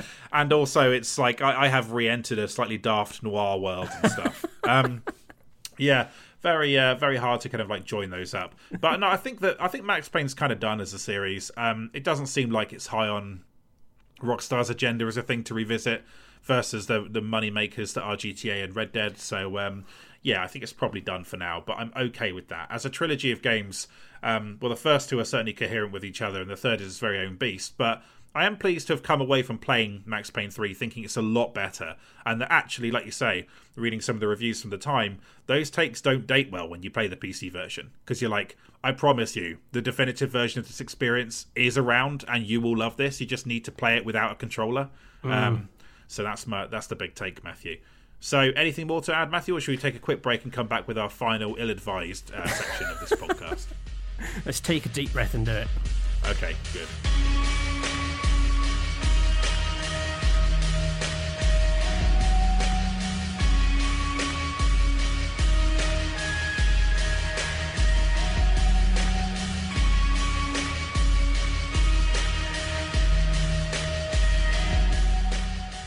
Welcome back to the third and final section of this podcast the Did Max Payne Say This or Not quiz. Just reminded me of like uh, the kind of the, the name of the podcast, the back page. It's um it's a riff on the back page jokes that would come in um, UK games magazines. I think some US mags did them too. And the whole thing with those is they were comedy under duress. That is, there is a deadline. we have to think of something funny. Good comedy either happens under duress or it doesn't happen. Like it, it's either a, a, like a hit or a total miss. And like the ongoing existence of Saturday Night Live is testament to this. It's like you have to make a whole hour of TV show and jokes in a week. If you're having a bad week, it's an absolute train wreck. Um, if you're having a good week, it might enter the pop culture sort of consciousness um, permanently and be talked about for decades. Now, this section is um, more on the train wreck side, I would say. Because I'm not in like the most jolly mood, it's the end of like an Easter holiday period. Um, I was stressing coming up with this. Matthew, you pitched this. Do you want to explain the concept of what we're doing here? Max Payne has a famous hard boiled tone where he speaks in this metaphor, simile laden, overwritten, angsty text, which on the surface seems very easy to mimic and mock. so I thought we could do a quiz where we tried to come up with lines in the style of Max Payne, lace them with real lines from Max Payne, and see if we could deceive one another. So uh, I think we each have 10 lines. Some of them are real Max Payne lines, some of them are fake Max Payne lines. And can we tell the difference? Here's something funny, Matthew.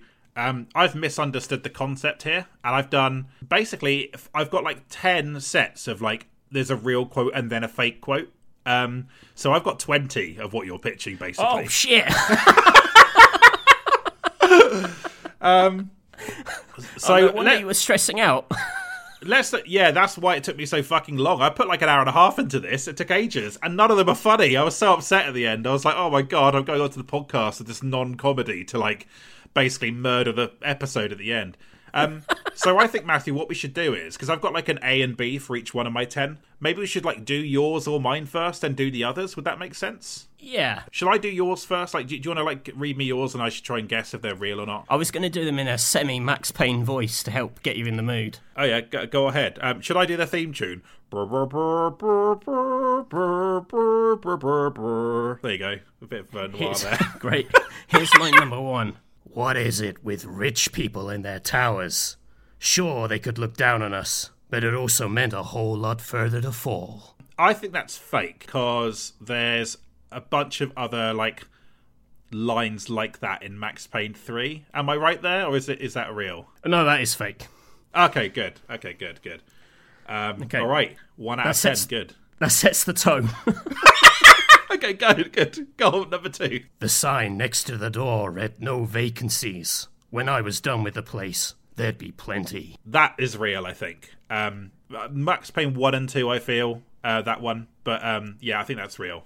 That's fake. Ah, there you go. You are you are basically Sam Lake, Matthew. Oh my god. If if I trick you enough, I get a job at Remedy. It's like the reward, and then That's the you just leave the podcast. Okay. Here you Uh, go. Quote okay. number three. Out in the night, snow fell like confetti over the Devil's Parade. The storm was anything but over. I think that's probably real. That is real. Okay, so I've got like two out of four so far. Is that right? Yeah, something like that. Yeah. Okay, I've got two right anyway. Two out Uh, of three. Yeah. Two, yeah, okay, good. Yeah. I had a bullet with Lem's name on it, and a bullet etched with the name of every man that stood between me and him.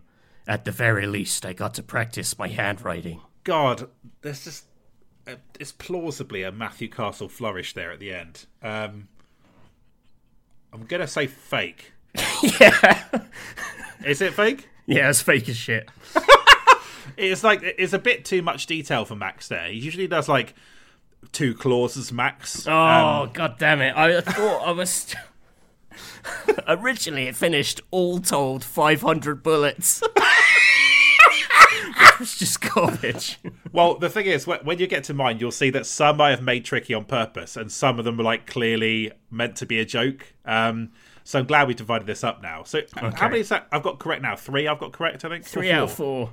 Okay, My out uh, of four, job prospects aren't looking good. Go on. I felt thin as death. I'd been living on an endless supply of weak old donuts. They were fuel for this crazy furnace inside my head. Uh, God, does Max eat donuts? Uh, I think that might be fake. That's real. Oh, okay, damn it. Okay, so that's I knew out of if I picked donuts, you'd think it was a fake one. Ah, nice. Good, good strategy there. I thought, yeah. Well, I don't want to give away any more of my plots. Yeah, uh, any fair. plots, any of my uh, my uh, plans. It's like the draft all over again. Yeah. The place lit up like a Christmas tree, but there was no jolly red fat man coming down the chimney. Only me. And I didn't care if you'd been naughty or nice. Oh, God, I think that might be real. That's fake. Oh. I guess. I guess in retrospect, it does seem pretty fake. Yeah. Uh, I think like I don't care if you've been naughty or nice does sound like something Max would say. Um, yeah. Okay. Your your job your job prospects on the remakes are just just perked up a bit, Matthew. Nice. okay. Next up. With all the junk they shoveled into their veins, they didn't even notice when someone started injecting their friends with lead. I think that's real. That's fake. Wow, you're pretty good at this. That's a that could be a Max Payne one line. I wouldn't even bat an eyelid. He could run, but with a bullet in his stomach like a broken bottle of Tabasco, he was quickly running out of time. Uh, that sounds fake. That's real. Oh, fuck's sake! Oh, three out, I thought from Tabasco three out would of flow you. Yeah, yeah, that's it. You're just picking food stuff that would throw me off. Donuts and Tabasco. I ate my bucket of fried chicken and then shot him in the head. It's like, oh, it sounds fake, Matthew. You're like, no, that's real. And I'm like, I don't remember that bit, but yeah. I went to Intermezzo and ate three baguettes. You're like, that's fake. I'm like, no, that was real. That was in Max Payne 3. Um, Yeah, I guess you didn't play enough of it. But yeah. that's on the last level where you have to kill Tony. Intermezzo's uh, rarely discussed Sao Paulo um, franchise. Uh, next up, Vinnie Gognitti had guts. Too bad I had to spill them across half the rooftops of New York City. I'd heard of painting the town red, but never figured myself for a decorator. I think that's fake. Yeah, that's fake. Yeah, that just sounds like yeah, again. There's just a bit too wordy. That one. He's Oh, not for that. fuck's sake. Well, he's not that wordy, is he? He fits it all into like you know a tiny little um, thought bubble panel. So yeah. But then I got the Jolly Red Fat Man one wrong. So what do I know? Here's the last one. yeah. The family treated me like a glorified nanny. Mary Poppins with an alcohol problem and a Beretta strapped to her hip. Gosh, I don't remember that line from playing Max Payne 3. I don't remember a Mary Poppins reference, but I was drinking some wine when I played the opening chapters. You're as gonna- bad as Max Payne. yeah, I am a little bit. I did drink a lot of red wine this weekend. I'll take a punt on that being real. That's fake. Ah! Why didn't I just follow my instincts? Yes! So I got yeah, four out of ten right for me. So it's not very good. So you win that one, I would Yeah, that means I get a job. yeah, go, have fun. Um, yeah. And I'm equally able to write Max Payne 1 and 2 or 3 dialogue. Unfortunately, uh, Matthew lost the job when he went in on day one and said, "Guys, haven't we reached the ceiling of bullet time?" And they're like, Yeah, they're like, we heard your podcast where you slagged us off for an hour. "These games aren't as good as I remember." It's like, oh, it's like, oh, sorry.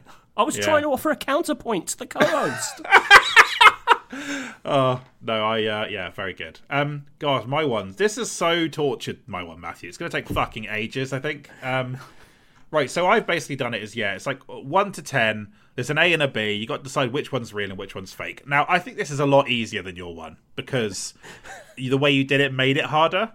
Um, there's at least at least three joke answers as well. I didn't take it that I didn't take it that seriously. I'll be honest. We'll go with number one. So um, A or B, which one's right or wrong? Okay, A. Uh, do I have to do the voice as well? it's entirely up to you. Oh, I don't know. What is my Max Payne voice? I had a hole in my second favourite drinking arm, and the only way we were likely to get Fabiana back now was in installments. Now, I can't do that for this whole thing. It takes it's, it's too much. I'm just going to read it in my voice. Um, okay. A. I had a hole in my second favourite drinking arm, and the only way we were likely to get Fabiana back now was in installments. Uh, B. Every bullet hole felt like a message from hell. If I didn't keep moving, Fabiana was coming back in a body bag. A or B, which one's real and which one's wrong, Matthew? I think A's real. Correct, yes. Yes. Yeah, every bullet hole felt like a message from hell was a bit on the nose, wasn't it? Um, uh, so, okay, good. That's Sam Houser reading through your your your lines for the day, going through his teeth. Oh, God. Um, okay, so uh, two. A, uh, the clientele were your usual mix of low lives, bottom feeders, and social climbers. B, this club had more smoke and mirrors than a strip club locker room. oh, difficult. I think B's real. Yeah, correct. Um, that's a Max Payne 3 line. I feel like having recently played Max Payne 3 might make some of mine a bit easier, to be honest. Um, They both sounded real. Oh, this is really easy, this one. uh, okay, three. Uh, A, um, every bad decision pulled me deeper into the hole, and each time I tried to climb back out, I found myself right back where I started. B, the genius of the hole, no matter how long you spend climbing out, you can still fall back down in an instant. Is B real? Yes, correct. So you've got Oh, three for three so far. um, this one, uh, well, let's just see how this one goes. Uh, for uh, A, this place was like Baghdad with G strings. B, this place was like Basra with thongs. Thong sounds wrong. Correct. Uh, B was the,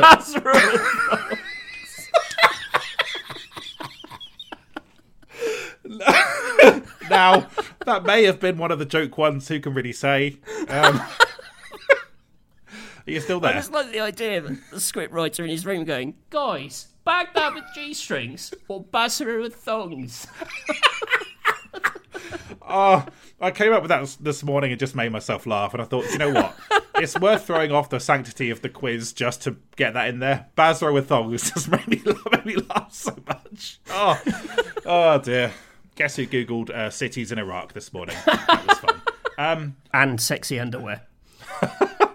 Number five. Um, a. Love always ended the same way. A beautiful woman lying in a pool of blood, paying the price for my mistakes. Uh, B, this is love when someone drags you from the wreckage when you have given in, ready to just lie there and die. Oh, yikes. Uh, they both sound legit. Is A real? A is mine, I'm afraid. That's the Sam Oh. Roberts original. Um, yeah, I thought that was. I thought I, I did nail the Max Payne tone. Yeah, well definitely. Which one was that from?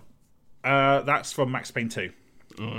It's uh, it's actually quite an incidental line. It's not like a highly quotable one, so I, I tried to kind of mix it up there. I didn't even finish my version of the next one. Amazing.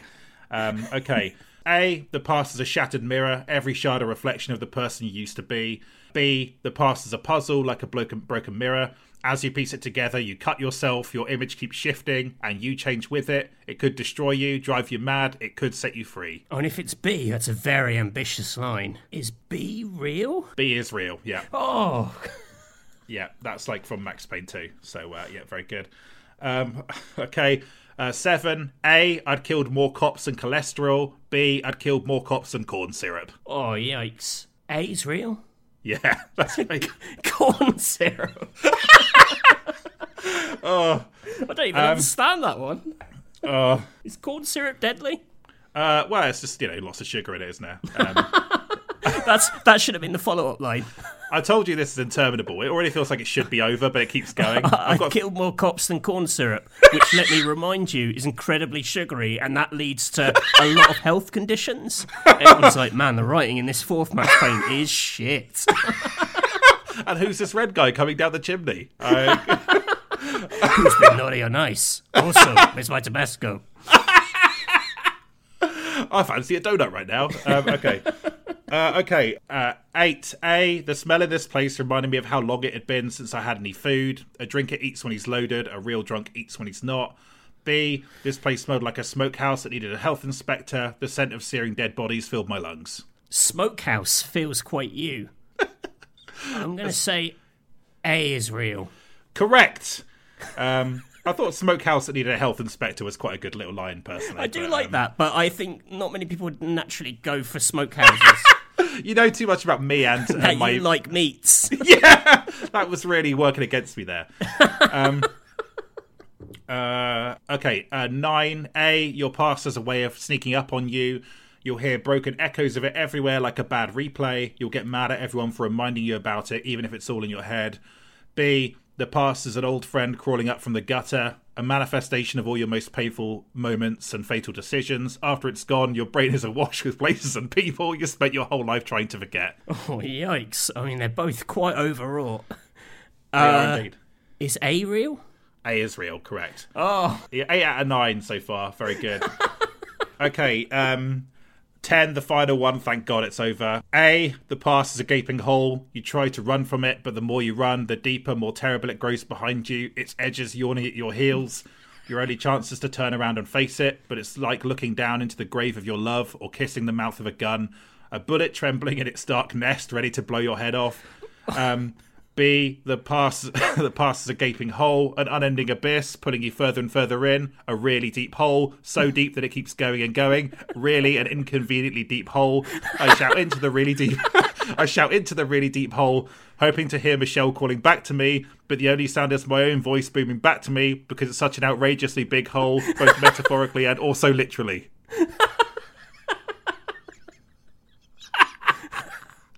I mean, Oh. B's got to be real, right? I think this whole thing was just so I could do that one joke. I think that might be what that entire tortured exercise was, Matthew. That is what that is what the back page is for in a mag. It's one joke stretched so thin that you lose any uh, grasp of what the original joke was. Yeah, that's what happened there. I really hope the listeners enjoyed that. Um, and then yeah, and that like uh, yep, and the Housers I'm sure will just be calling me any day now. So uh, looking forward to that. So Matthew got um nine out of ten right there, and I got th- uh, like four out of ten right in his. So um, he arguably did it better than me, but. ho- Hopefully, we both had a good time there, Matthew. Did you enjoy I, yourself there? I enjoyed it. I enjoyed do, yeah, doing my best Sam Lake impression. So Yeah, it was good. Um, okay, cool. Well, that's the end of the podcast, Matthew. It was uh, good fun to revisit the Max Payne series there. I think we did it justice. Uh, dug deep. You played fucking loads of it. I played quite a lot of it, so um, really earning our Patreon bucks there. That's good. um, Self consciously doing that. so if you'd like to find us out there, it's um, patreon.com slash backpagepod if you'd like to support the podcast. There's a £1 tier and a £4.50 tier. Uh, the latter tier gets you bonus podcasts, as mentioned at the start of the episode. Um, we're Twitter, backpagepod. If you'd like to leave us a review on Spotify or uh, Apple Podcasts, uh, we always welcome the support. Um, particularly if you're in the Americas, where we're trying to kind of find more listeners. I think we're slowly growing in America. Got a few uh, Patreon backers from the US. And um, you can find our Discord link in, uh, on our Twitter page as well. Matthew, where can people find you on social media? Mr. Basil underscore Peste. I'm Samuel W. Roberts on Twitter. Thank you very much for listening, and we'll be back next week. Goodbye. Bye.